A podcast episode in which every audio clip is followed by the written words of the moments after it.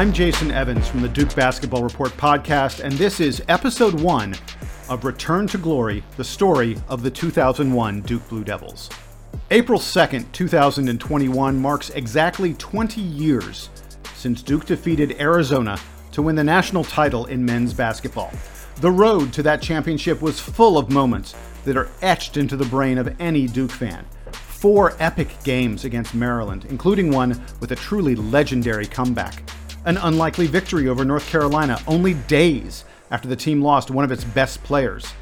And of course, an NCAA tournament that featured the biggest comeback in Final Four history. Four players on that team would go on to extended NBA careers, earning tens of millions of dollars. That doesn't even count the player who was the highest draft pick on the team, who had a promising career cut short by a terrible motorcycle accident. But the 2001 Blue Devils were much more than just overwhelming basketball talent. It was their faith in each other and their collective commitment that allowed the team to become one of the legends of the sport. Over the past few months, I got the chance to sit down with every player on that team to talk about their run to the title. Over the next several weeks, I'll be bringing you their oral history of that season, highlighting some of the legendary games, but also letting you in on the behind the scenes dynamics and the previously unknown stories that made up that very special season. You're going to hear about practical jokes, brutal practices, motivational leaders, and remarkable strategic choices by Coach K. You'll hear the players reflect on what they were doing during those legendary games. But on this first episode, we're going to focus on getting to know that team and their mindset coming into the 2000 2001 season. And there's no one better to begin our story than the unquestioned leader of the team, senior co captain Shane Battier.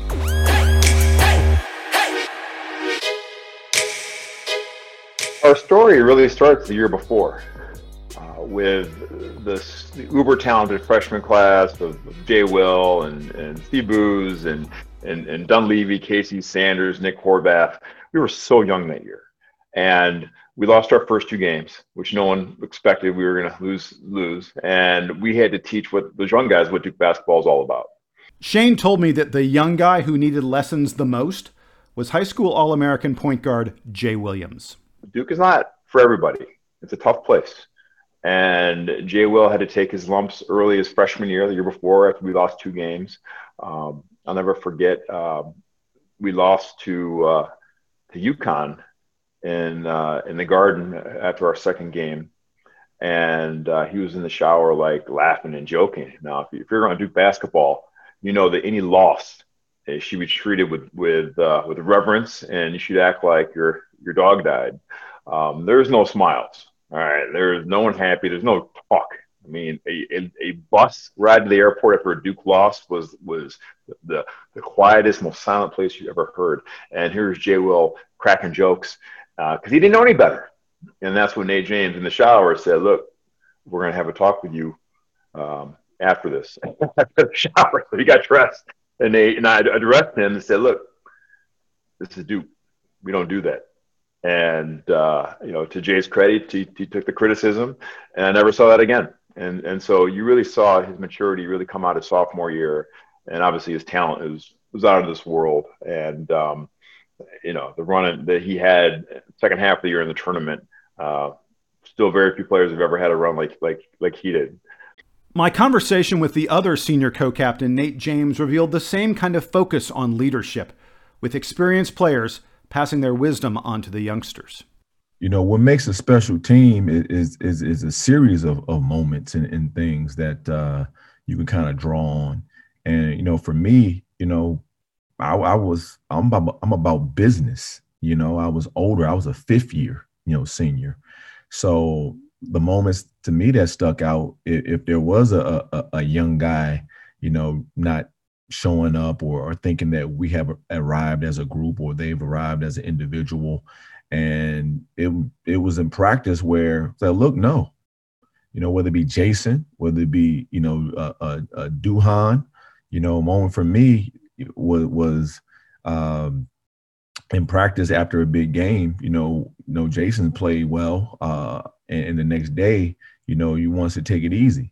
Like, no, we need you to be great again. And it's some it was some confrontations, and and then he realized you're right, and, and and that's the thing that separates great teams. It, it, wasn't, you know, oh, you're picking on me or you're jealous. It was, it's, it's always, got you. You're right. Okay, snap out of it and move on. You know, again and again, I heard from the 2001 team that their drive to win that season was born out of the frustrations of previous years. Senior walk on Ryan Caldbeck told me it started with the 1999 Duke team that was widely expected to win the title, but came up just short. I think the 01 team learned from some of the mistakes that we believe we made in 99, particularly around coming together as a team, about having open communication with each other, um, you know, not kind of sweeping things under the rug, um, but trying to build trusting relationships where we shared our thoughts and feelings directly. In 99, uh, and I love those guys like I still talk with almost everyone on the team, you know, periodically, not not on a regular basis, but like uh, that team very much, I think I think would admit now was fairly cliquey. Um, you know, would kind of go off. Uh, we we go to a restaurant and you'd have one table with this three, and it'd always be the same three. That one table with this four, always the same four, et cetera, et cetera. That led to I think some miscommunication. I think it led to um, I think it made it harder to build relationships, build trust. And so that when there were problems, it was harder to address those problems. 01, I think, particularly the seniors, obviously, learned from that pain. Um, and uh, we kind of tried to squash that out early on by, you know, inviting everyone to events and having birthday parties together as a team. Well, I'm not trying to represent that everyone was best friends, but you you tried to squash out the kind of cliques, for lack of a better word. You know, many of the key players on that 2001 team were just freshmen and sophomores who were not around for the 1999 disappointment. So, sophomore big man Carlos Boozer told me he thought the drive to win came from losing in the Sweet 16 the year before when they played Florida in 2000. As we, as we sign on to become Duke Blue Devils, we know what the expect the expectation is championship or bust. There's no like, oh, we did good, we made the tournament. Like we're coming into a, a, situation our freshman year where they just went to the finals and they lost. They lost in the championship. Very good game. It's a great game to watch if you haven't seen it anyway. So we're me and Jay Will thought we were good enough to win the whole fucking thing. We lose. We get to the Sweet 16. We face a very talented Florida team, as you know. I don't mean to take up more of your time. This is all like, you know, old stuff for you. But for me and Jay Will, we thought we were going to win the fucking championship our freshman year. We lose, we fail. That's how it felt. We're in the locker room. We're distraught. We're bothered. Some guys are crying. Some guys are pissed. You know, some guys, you know, it's two hours after the game and they haven't taken their jersey off yet because it's the last time they'll ever wear that jersey. Like, we had a lot going on. It took Chris Carrawell two hours to take off his jersey. Like he knew he didn't know what his NBA future looked like, but what he did know was that he wasn't going to be able to to wear that Duke uniform ever again. And so, you know, that it, it stuck with us. Our leadership had changed.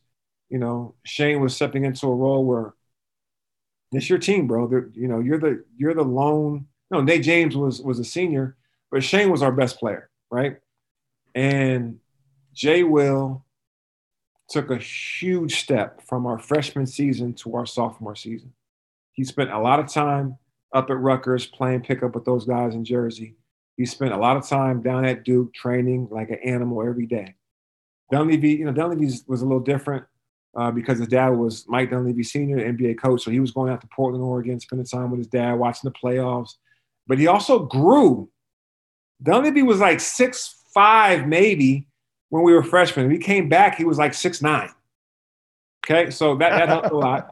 Uh, Casey Sanders was a freak of nature. He's just like a seven footer that could run like a point guard. He was a freak of nature. And then we went and got Chris Duhon. And that's what people people underestimated how great he was for our team. Because what happened with when we got Chris to, to commit to come to, and he could have went anywhere, just like all of us. He could have went any school he wanted to. He was one of the best players in the country. And he might have even been the McDonald's Player of the Year. I don't even know his senior year of high school. He was phenomenal coming out of New Orleans or Louisiana. Anyway, he commits to us, And it, it gave us the ability to move Jay Will to the two. Instead of having the responsibility of taking care of all everybody on the court, it gave him the ability just to focus on being being in attack mode because he was our best scorer. We didn't even know it yet because he, his role as a freshman was a point was to be the point guard. His role changed dramatically as a sophomore to be just an attacker, Stephon Marbury, AI type of guy off the ball.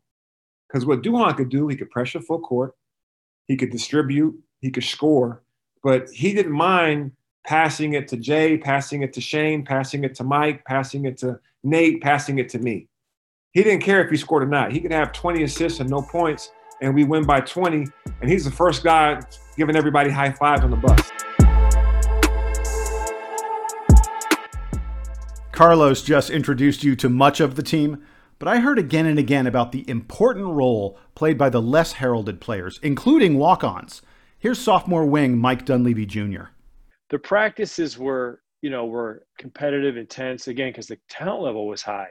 Um, you know, we had these guys coming back. We had Dahntay Jones, who's a transfer, who wasn't even playing, but he was, you know, practicing with us.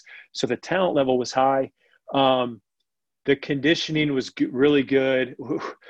We kind of gotten our, our our tails beat the year before in preseason conditioning as freshmen because all these guys had left. I think the the coaching staff was concerned like the team wasn't going to be any good, so they beat us up the year before in conditioning. And so the year, the next year, going into that championship year, I think we kind of knew the bar it, it was going to take to being in good shape, and we kind of came in in good shape already, and we built on that in the preseason, kind of in in September with the workouts and stuff. And then once the season, uh, the, the real practices started, you know, we hit the ground running. Sophomore center Casey Sanders also said it was obvious during the preseason that this team was ready to take things to another level. But when we showed up, everybody was in good shape. Um, I mean, those first two weeks are always awful just because it's like a shock to the system that, all right, it's time to get into real, real shape. Um, but when we did the testing for that preseason, I just remember how competitive it was. And it did have a different feel from our freshman year. Freshman year, we were trying to survive it. Sophomore year, we were trying to like, you know, we could do it. We knew what to expect a little bit, you know, kind of like that sophomore typical attitude. I got this. And then you get blasted and you kind of go, well, maybe not so much. but yeah, it was uh, pretty special. I remember how well everybody did in all of the uh, metrics and uh, I know coach is big into that stuff. That's why we used to do it all the time. Um, at least when I was there, we did it every year. Uh, it was all about how far you could stretch and you know how fast you were, you know how limber and how strong, how much muscle mass. What sure, yeah. You know as a fighting unit, what what did that look like as a as a you know competitive unit? You know, once you meet those certain metrics, he knows that he's got the team in place to to really do something special.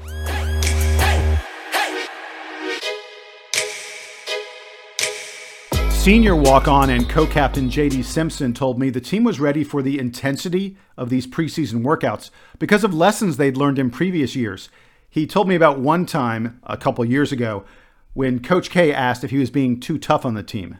They sit us down in the football stadium after some conditioning, and uh, and they say, I don't know, I can't remember if it was Quin or maybe it was Coach. And Coach was like, "How's the preseason going?" And I'm kind of like, man, I am not going to answer this thing with a 10 foot pole. I'm just going to sit down and be like, like, whatever. And they're like, no, no, like, you know, like guys tell us how it's going. We want to make sure it's going well. And I'm just like, no way. Um, I like, I'm not saying anything. And Shane goes, well, coach, uh, you know, I think I just want to let you know, I, I think it's been hard. It's been a lot. It's been a lot of conditioning. And coach just lays into him, just like, what do you mean this has been a lot of conditioning and this and? I can't believe it. You guys are so soft. And so, you know, you go through a couple of those moments and, you know, we were just kind of ready, you know, so whatever you want us to run in the morning on the track, fine. We'll run in the morning. You want us to hit our, you know, under six minute mile, fine. We'll hit the under six minute mile, right? Is it, it's time to, you know, do 20 minutes of cardio before we lift in the morning. Great. Let's do it. You got to get, you know, we were just like kind of locked in. Part of that being locked in was the fierce competition in preseason pickup games. Sophomore star guard Jay Williams recalled that the team had enough good players so that the matchups were always super competitive. Doing a mile, but it just not being a mile where you run it, you're actually racing other teammates throughout a mile. You, you're psychologically in competition like that, where people are trying to win, right? It wasn't just like, hey, we're trying to finish. People were trying to win those things. So I just remember those pickup games in Card Gym. And that, that's my favorite. It's one of my favorite places because it was hot. There was no AC and stuff got chippy in there between us. It was, uh, it felt like real competition because you can go at one another. Like I, Dunleavy can go after Shane, or Shane can go after Dunleavy, or Chris Duhon I can go against each other. Casey Sanders had then played with, you know, with Nick Horvath, so they can go against Boozer that way. And they were tall, long, athletic, and everybody felt more confident. And like there were some fights that almost broke out. So it just felt like, whoa, we're just, it took a different thought level to that team that summer, which was cool in that preseason. Uh, do you recall who who won most of the time? I think Shane says that he was the guy who usually would win those those games. Shane did, but Shane, you know, Shane also like there was a little version of uh, which was cool to see because you know freshman year Shane for me Shane's junior year he was kind of he was trying to become a little bit more authoritative, but you could tell that wasn't fully Shane yet. Whereas going into senior year, like some of the trash talking he would do, like if there was like a little bit more of a Kobe like feeling to Shane, right? Like a little bit of that that confidence, like, yo, I know I'm this guy now. I'm like, okay. So Shane kind of bullied people a little bit on the court that summer, which is drastically different than Shane's personality. You're like, whoa, who did you become? Okay, I kind of like this person. Cool. So, yes.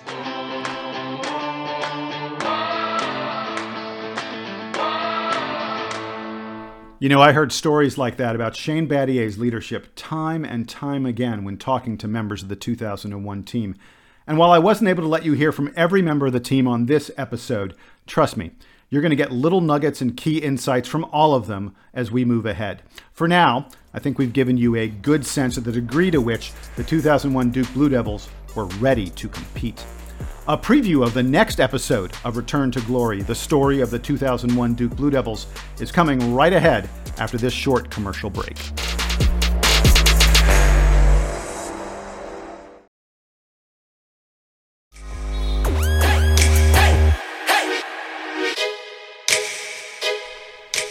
Welcome back to Return to Glory, the story of the 2001 Duke Blue Devils.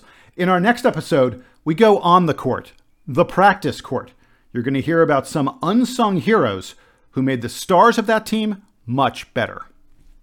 And we called the Blue Squad was the you know the, the guys who were um, you know not Jay Will and, and Booze and, and me and Dunleavy, and they tried to to take our lunch every single day. And some days they did.